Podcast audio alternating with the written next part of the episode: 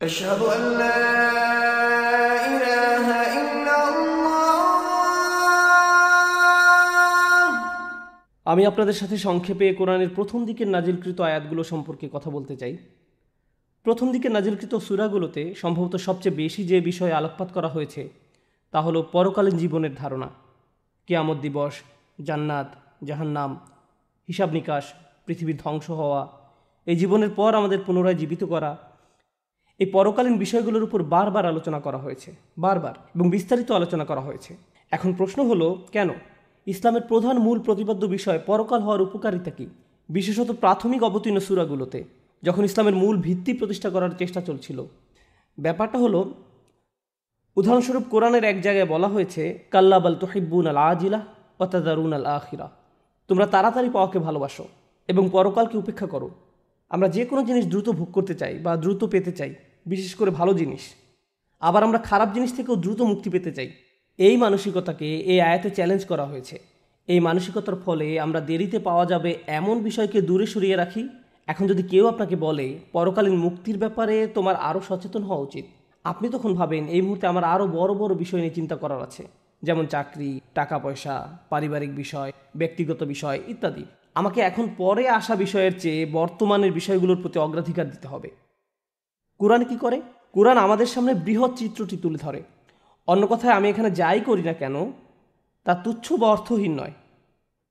আফা হাসিব তুমা আন্নামা খলাকনা কুমা আবাসা ও আন্নাকুম ইলাইনা আলা তুরজাউন। তোমরা কি ধারণা করো যে আমি তোমাদেরকে অনর্থক সৃষ্টি করেছি এবং তোমরা আমার কাছে ফিরে আসবে না? অন্য কথায়, আমরা যেহেতু আল্লাহর কাছে ফিরে যাব, তাই এখানে আমরা যাই করি না কেন, তার একটা উদ্দেশ্য আছে। সময়ের সাথে সাথে আমার কাজগুলোর মৃত্যু ঘটে না। আমি এখানে যে কাজই করি, তার সবই রেকর্ড করা হচ্ছে। এই দুনিয়ায় যেমন আমার কাজগুলোর একটা প্রতিক্রিয়া প্রত্যক্ষ করা যায়, তেমনি পরকালও এর প্রতিক্রিয়া দেখা যাবে। এর কিছু উপকারিতা হলো, এক নম্বর এটা আমাকে আমার কাজ সম্পর্কে সচেতন করে তোলে। আমি শুধু পার্থিব ফলাফল নয়, বরং পরকালীন ফলাফলের বিষয়ে সাবধান হয়ে উঠি।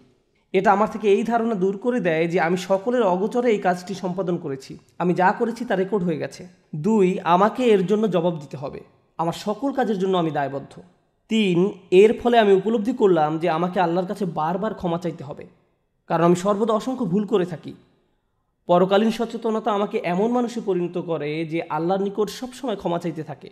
এর ফলে আমি দিন দিন আল্লাহর নিকটবর্তী হতে থাকি। সুতরাং পরকালীন ধারণা আমাকে আল্লাহর নিকটবর্তী হতে উৎসাহিত করে। কারণ ইসলামের মূল সবসময় আল্লাহ। এটা সবসময় আপনাকে আল্লাহর দিকে ফিরিয়ে দেয়। এমনকি জান্নাত জাহান্নামের আলোচনার মূল পয়েন্ট হলো, এটা আমাদেরকে আল্লাহমুখী করে তোলে। অতপর পরিশেষে এবং সবচেয়ে গুরুত্বপূর্ণ বিষয় হলো, আমরা কোনো কিছুকেই তুচ্ছ মনে করি না। অন্য কথা, এই দুনিয়ায় আমাদের সময়কালকে আমরা গুরুত্বহীন মনে করি না। আমাদের আসল জীবনকালের তুলনায় এই পৃথিবীতে আমরা যে ক্ষুদ্র সময়টুকু অতিবাহিত করি, আমরা এটাকে জীবনের ভ্রমণ পথের একটা থামার জায়গা হিসেবে দেখি। এই দুনিয়ায় প্রেরণ করার বহু পূর্বে আমাদের রুহগুলোকে সৃষ্টি করা হয়েছে। তারপর একজন ফেরিস্তা আল্লাহর নির্দেশে একটি রুহ নিয়ে আমাদের মায়ের গর্ভে দিয়ে দেন। তারপর এই পৃথিবীতে আমাদের জন্ম হয়। এই পৃথিবীর পূর্বেই আমাদের সৃষ্টি করা হয়েছে। আর এখানে আসার আগেই আমাদেরকে আমাদের বিশ্বাস নিয়ে প্রশ্ন করা হয়েছিল। আর মৃত্যুর পর আমরা অন্য আরেকটি জীবনে পদার্পণ করব। প্রজন্মের পর প্রজন্ম ধরে সেই জীবন চলবে। অনেক মানুষ হাজার হাজার বছর ধরে কবরের জীবনে রয়েছেন। ওইটাও জীবনের আরেকটা অধ্যায়। আমরা এটাকে জীবনের সমাপ্তি হিসেবে দেখি না।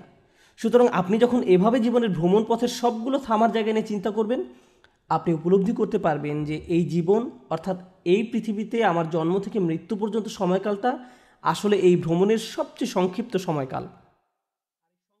আর এই সংক্ষিপ্ত সময়কালটাই আমার সামনের অনন্ত জীবন কীভাবে কাটবে, তা ঠিক করে দেবে। আমার অনন্ত জীবনের সুখ, দুঃখ, দুনিয়ার এই সংক্ষিপ্ত জীবনের উপর নির্ভরশীল।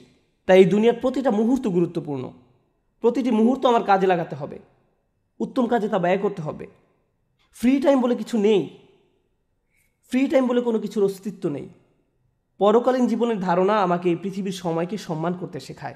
আরও বেশি বেশি ভালো কাজ করতে আমাকে তাড়া দেয় এবং আমার ভিতরের খারাপ দিকগুলোকে দূর করতে তাগাদা দেয়। এটা আমার ভিতরের অলসতাকে ধ্বংস করে দেয়। আপনার যদি নিজেকে অলস মনে হয়, তাহলে পরকালের প্রতি বিশ্বাসটা যথেষ্ট মজবুত কিনা চেক করে দেখুন। কারণ পরকালীন বিশ্বাস আপনার ভিতরে এই সেন্স অফ আর্জেন্সি তৈরি করার কথা। আপনাদের মাঝে যারা মনে করছেন, পরকাল, বিচার দিবস, জান্নাত, এগুলো অনেক দূরের বিষয়। সম্ভবত পরকাল বিষয়ে আপনার আরও জ্ঞান অর্জন করা দরকার। বারবার স্মরণ করিয়ে দেওয়া দরকার। আর আল্লাহ কি বলেন?